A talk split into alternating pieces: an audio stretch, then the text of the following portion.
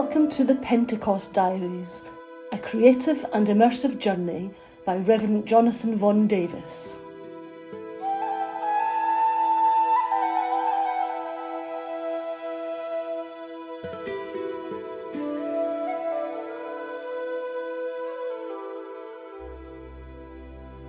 Chapter 4. Renewed.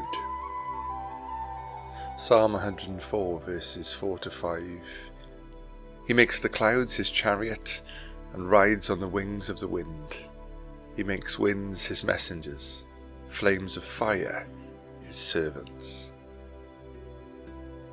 The wait for day. There are times when you know there's a risk but just have to go anyway. Places that are too precious to avoid, moments too magical to miss, no matter what the cost. What do you think? Cleopas had asked me tentatively. Nobody here knows Shavuot like you. Do you really think we should go? It was the evening before the festival began, and as tradition commends, we were staying up all night long and reading Torah together, the books of Moses, the story of our people, the ways of Yahweh. I agree with the others, I said as confidently as I could sound. Torah teaches that everyone who is able to should make every effort to go. I gestured out of the window towards the roof of the temple standing tall over the surrounding houses. And we're right here, in Jerusalem. How could we not go? Plus, we've already been going back to the temple courts, I reminded him. Every single day now we're all there, praying together. Since the day we'd watched Jesus miraculously rise up from the mountainside and ascend right back into the very heavens themselves, a lot of things had started to change. Maybe that physical reminder that he is lifted high over all was the very thing our wounded faith had needed to find its courage once more. I know, Cleopas said, his eyes looking out of the open window to gauge how long it would be till the light of day was upon us. He was never one to make a quick decision, but that also meant he wasn't closed to discussion either. I suppose you're right, he said thoughtfully. We ought to go if we can. I could understand his caution, but for me the memory of the First Fruits Festival was so special that, as much as anything else, I just wanted to be there. Alongside the Shavuot offerings laid on the altar, the festival celebrates the giving of another gift, God's holy law. Like a divine seed sown deep in our souls, Torah too produces its own kind of harvest, a spiritual one for God himself. Its life grows up inside of us, inspiring and instructing us, giving meaning and worth to all we do, and bringing glory to the God who nourishes and sustains us. The day is nearly fully here, said Peter, who was sat on the other window ledge looking out over the city. I think it's about time we were leaving. Beneath him the city was gently beginning to wake up, and the streets were slowly starting to fill with worshippers and pilgrims flowing out towards temple. Though he was keen to get going, I noticed a look of sadness rest across Peter's face. I stood and wandered over to him, placing my hand on his shoulder. He looked up at me and tried to smile, but when he realized it was me, he knew he didn't need to. We had talked a few times about the night when Jesus was arrested. It was in a crowd not unlike this one, on streets not far from here, where he had denied even knowing Jesus, and not once, but 3 separate times. He and Jesus had spoken about it, and there was no question that Jesus had forgiven Peter, but I wondered if Peter could ever forgive himself. I just wish I could go back, he had said to me a few nights ago, and shake some sense into myself. I am such an idiot. I just wish there was some way to have another chance. The arrival of so many guests in Jerusalem was perhaps another reason for our newfound courage. Slipping out into the crowds felt far safer than being exposed alone. Soon we joined their company, our presence invisibly slipping into the streaming masses, our voices blending gently into the babbling joy of those glad to be going to the house of the Lord.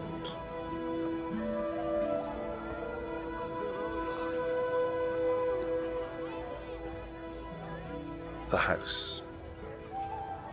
No matter how many times you approach her gates or are welcomed in by her ancient doors, the sheer scale and beauty of temple is just absolutely breathtaking. Everything about her is there to remind you, this is the house of glory. You can leave your pride outside on the steps. You are entering the house of the living God. Festival seasons like these, however, are something else again. The volume of people alone is incredibly emotional. The different voices, accents, languages, dialects, all flowing together into one excited buzz. Through you, the Lord had said to Abraham, all the nations of the world will be blessed. For me, being carried along in this crowd of Abraham's children, that ancient promise was clear to see. Like a flag of many colours, we were woven beautifully together and flowing proudly today for all to see. We may be scattered among the nations, but we are still God's own people. The sound of the blowing of the shofar horns caused the bubbling hubbub to hush into a holy silence. Anticipation and wonder, awe and worship. One of the priests walked solemnly to the right side of the altar and opened the Psalter scroll. Raising his hands high to bless us, he began reading from the 19th Psalm. Look, the heavens announce the glory of God. Starry skies exhibit his skillful craftsmanship. Day after day they silently speak, and night after night their knowledge is made known. There is no speech or language where their voice is not heard. Their message is winged throughout all the earth, their words to the very ends of the world. It was a holy moment. The words of heaven and the works of earth standing in alignment in this moment. People gathered here from the ends of the world, carrying with them signs of God's good creation to be offered back to him. This year I may not have had a Shavuot basket to carry, but I could still feel the same gratefulness that had so often moved father to tears, welling up once more inside of me. The priest was still reading.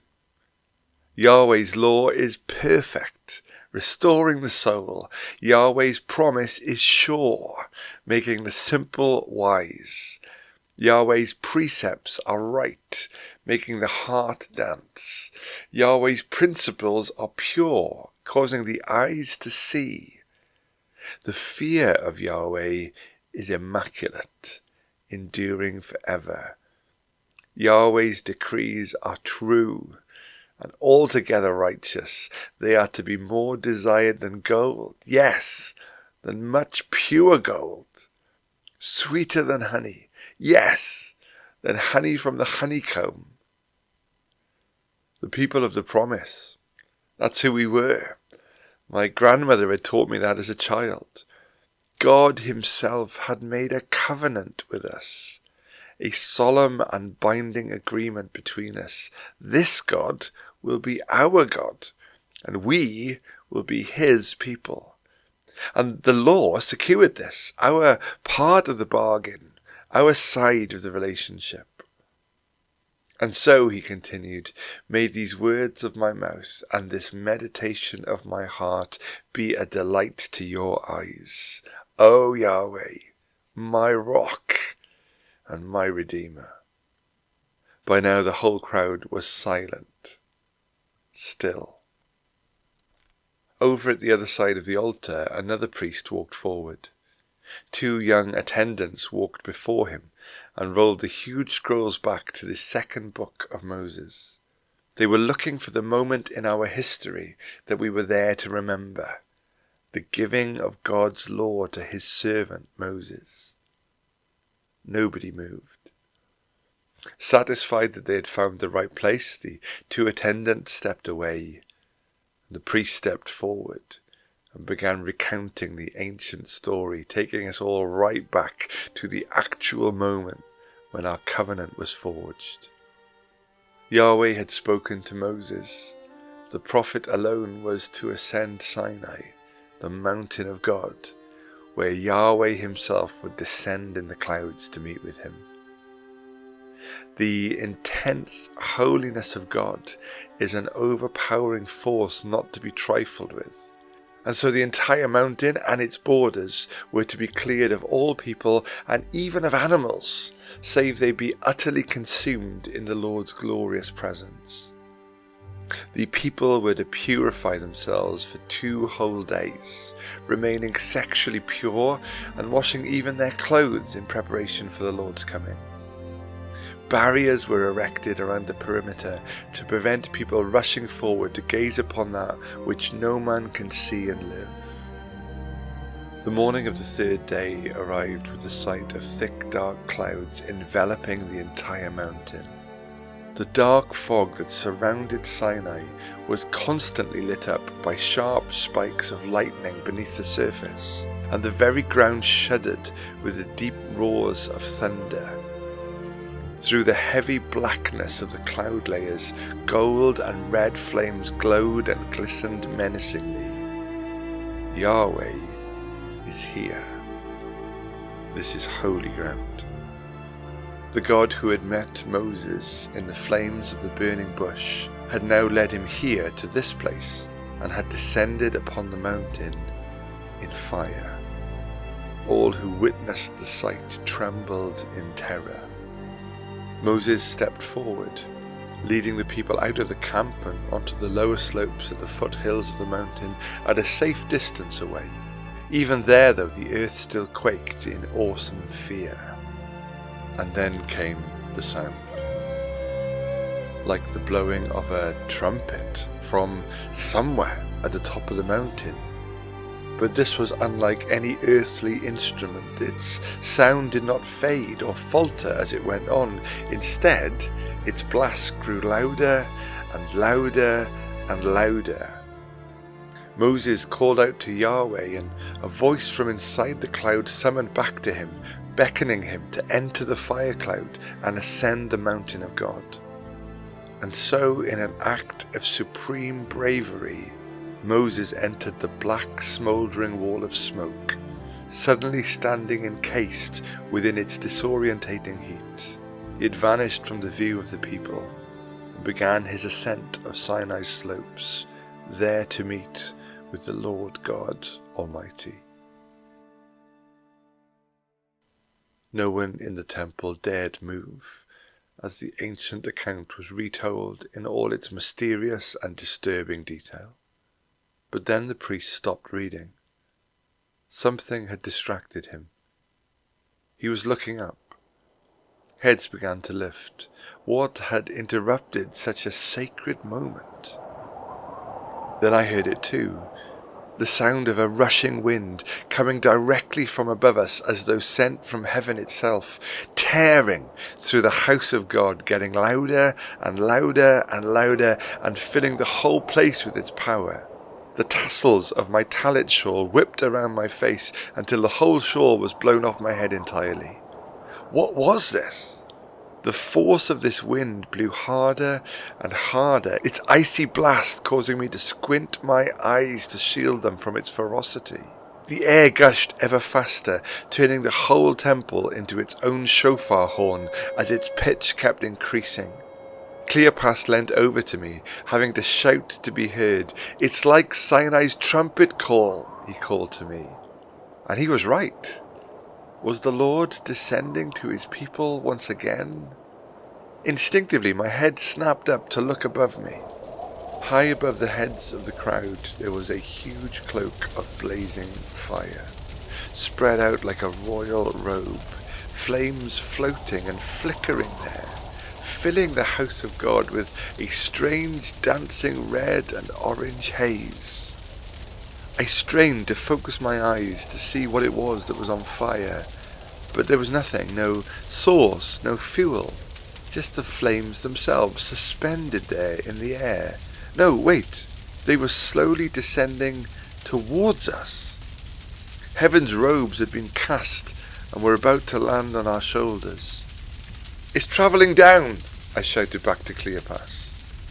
The priests were just stood there, unable to minister, unable to move. The crowd too were just completely captivated with the display of power and glory. "What should we do now?" Cleopas asked. The words Jesus had left us with had been going round and round inside my head for days. Just wait. Just you wait and see. When Holy Spirit comes, you will be clothed with power from on high. Jesus had been true to his word. "If I go, I will send you another to be with you forever." "Just wait," I called back, waiting for Cleopas to grasp my meaning. "We just wait, right?" The fire over our heads slowed its approach until it seemed to pause, just hanging there, hovering over the crowd, close enough to feel the flare of its raw heat on our faces. Then it seemed to be spreading out over us as if it had a will of its own. But no, it wasn't spreading. It was breaking up into smaller groups of flames until there were individual tongues of fire floating there, separate from each other. These flames of fire began slowly moving out in different directions. We stood and watched, motionless and mesmerized, as the fire seemed drawn to very specific places. There was no doubt about it now. It was searching the room for something, or someone. I noticed one of these tongues of fires approaching me, and another towards Cleopas next to me. What about the others? My head span around to catch another making its way towards Peter, over in one direction, who was just gazing up at it in childlike joy. I looked the other way to see another flame that was already floating over John like a bronze crown, his face aglow with its golden flares. The heavenly fire had sought us out, had found those of us here who were Jesus' followers. Nowhere to hide now. Just wait, I told myself. Power from on high, just you wait and see. And just then I felt it touch me. This was it. This was the promise Jesus had given us. The flame landed upon my head. I felt its warm radiance spread through my face and head, down the back of my neck and then out across my shoulders and from there down my back and the rest of my body. I looked down at my hands but saw no flames. The fire wasn't on me, it was inside of me. I closed my eyes and breathed in deeply, ignited, invigorated, inspired. This incredible warm energy seemed hungry to pour out into every place inside of me. I opened my eyes again and looked around at the awestruck faces of the temple crowds. I felt this wave wash over me. A wave of love, love like I've never known before. A deep and powerful connection to the people there whose eyes were glued on us in confusion and wonder. I felt like I was seeing them for the first time. They weren't a crowd to be feared, but children of God, loved by him and yet longing to fully know it. I was suddenly aware that I knew it too. I am his child, not by virtue of where I was born or what laws I'd kept, but because of Jesus I was reborn, purified, consumed, refined, restored. It all made sense to me like never before. Bathed in love, clothed in power, adopted into his family.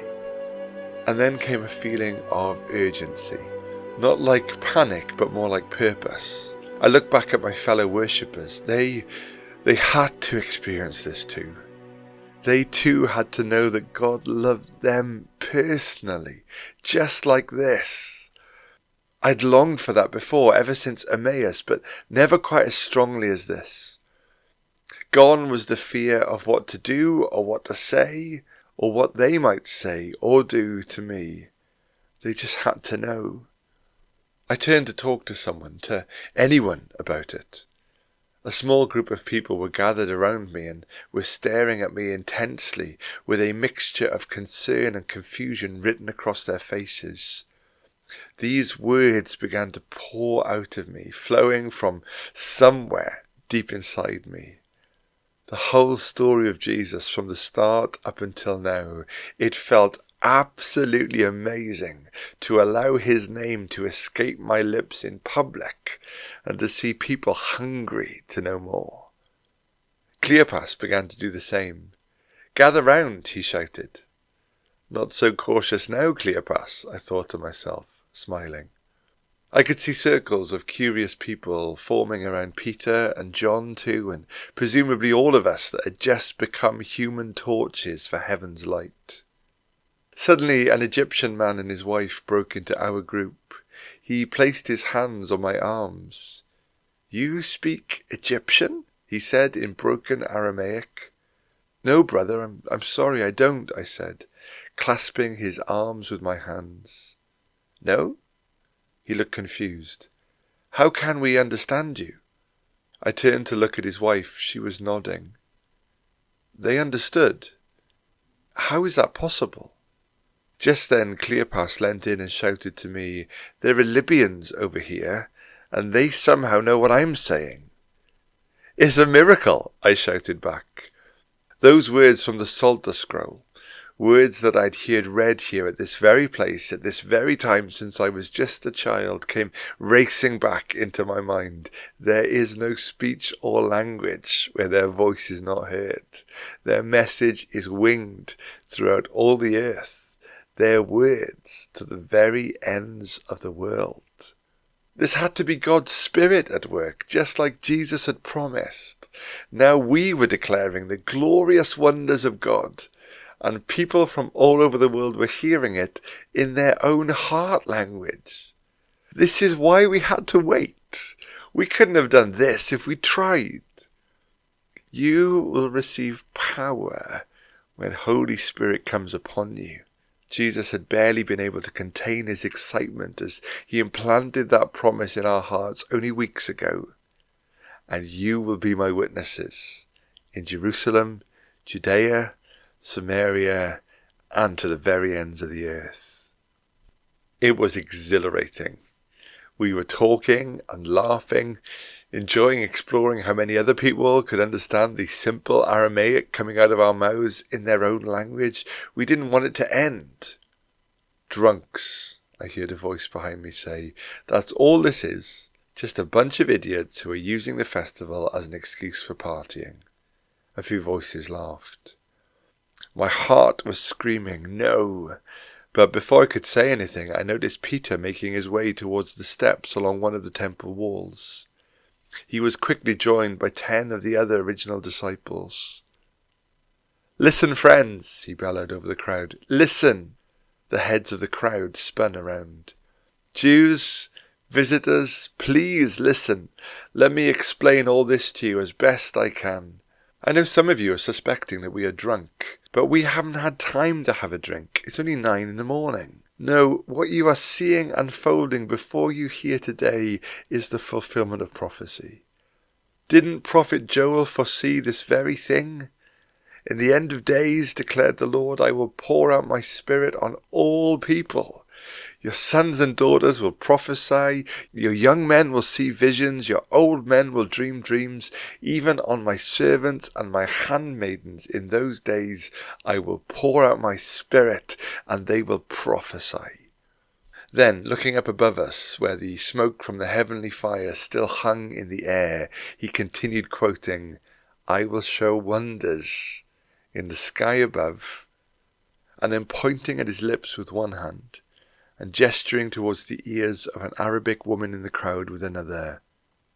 and signs on the earth beneath. She smiled widely, nodding back, understanding him in her own dialect. Wonders above and signs below, just as the prophet foretold. This wasn't induced by wine, it couldn't be. This was nothing less than the pouring out of the Holy Spirit.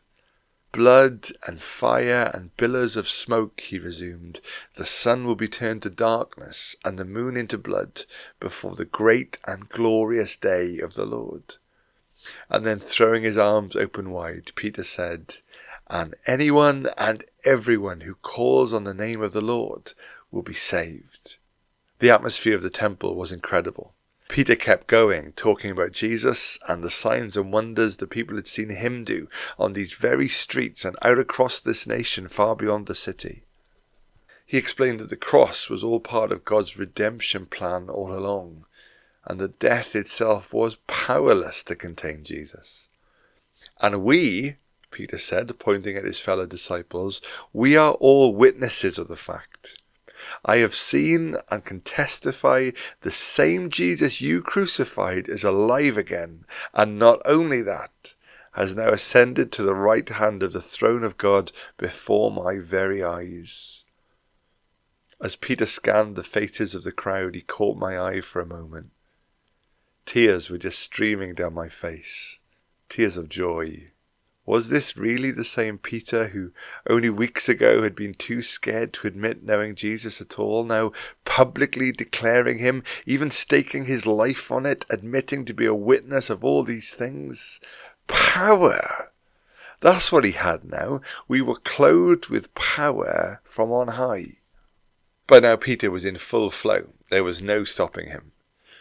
And from his Father's side, it is he who has poured out the Holy Spirit on us today. His words were flowing loud and clear, urgent and loving. He was quoting from other parts of the Scriptures too, King David's prophecies all woven together.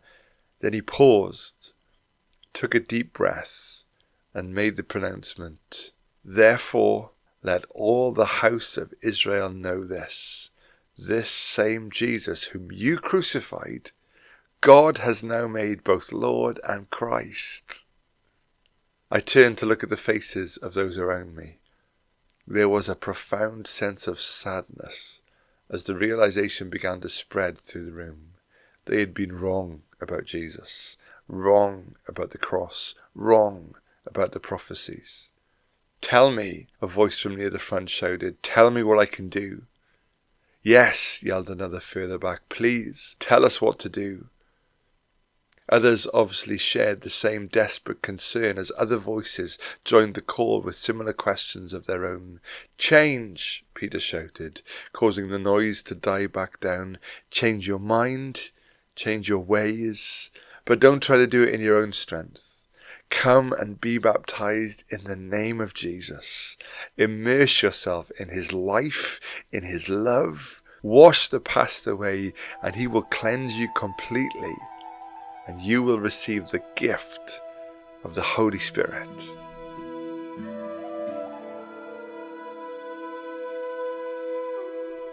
The scenes I saw next will remain with me for the rest of my life. We spread out from there to the outer courts, where there are rows of ritual baths near the entrance. All of us brothers were down in the waters, baptizing person after person after person, praying for our newfound brothers and sisters, watching them receive the Holy Spirit too. I lost count, but Levi later told me the number was about 3,000. And you should know better than anyone, Levi said to me, beaming, that today is Shavuot. All these new disciples, they're just the first fruits of the harvest. Whatever just happened, it's just the beginning.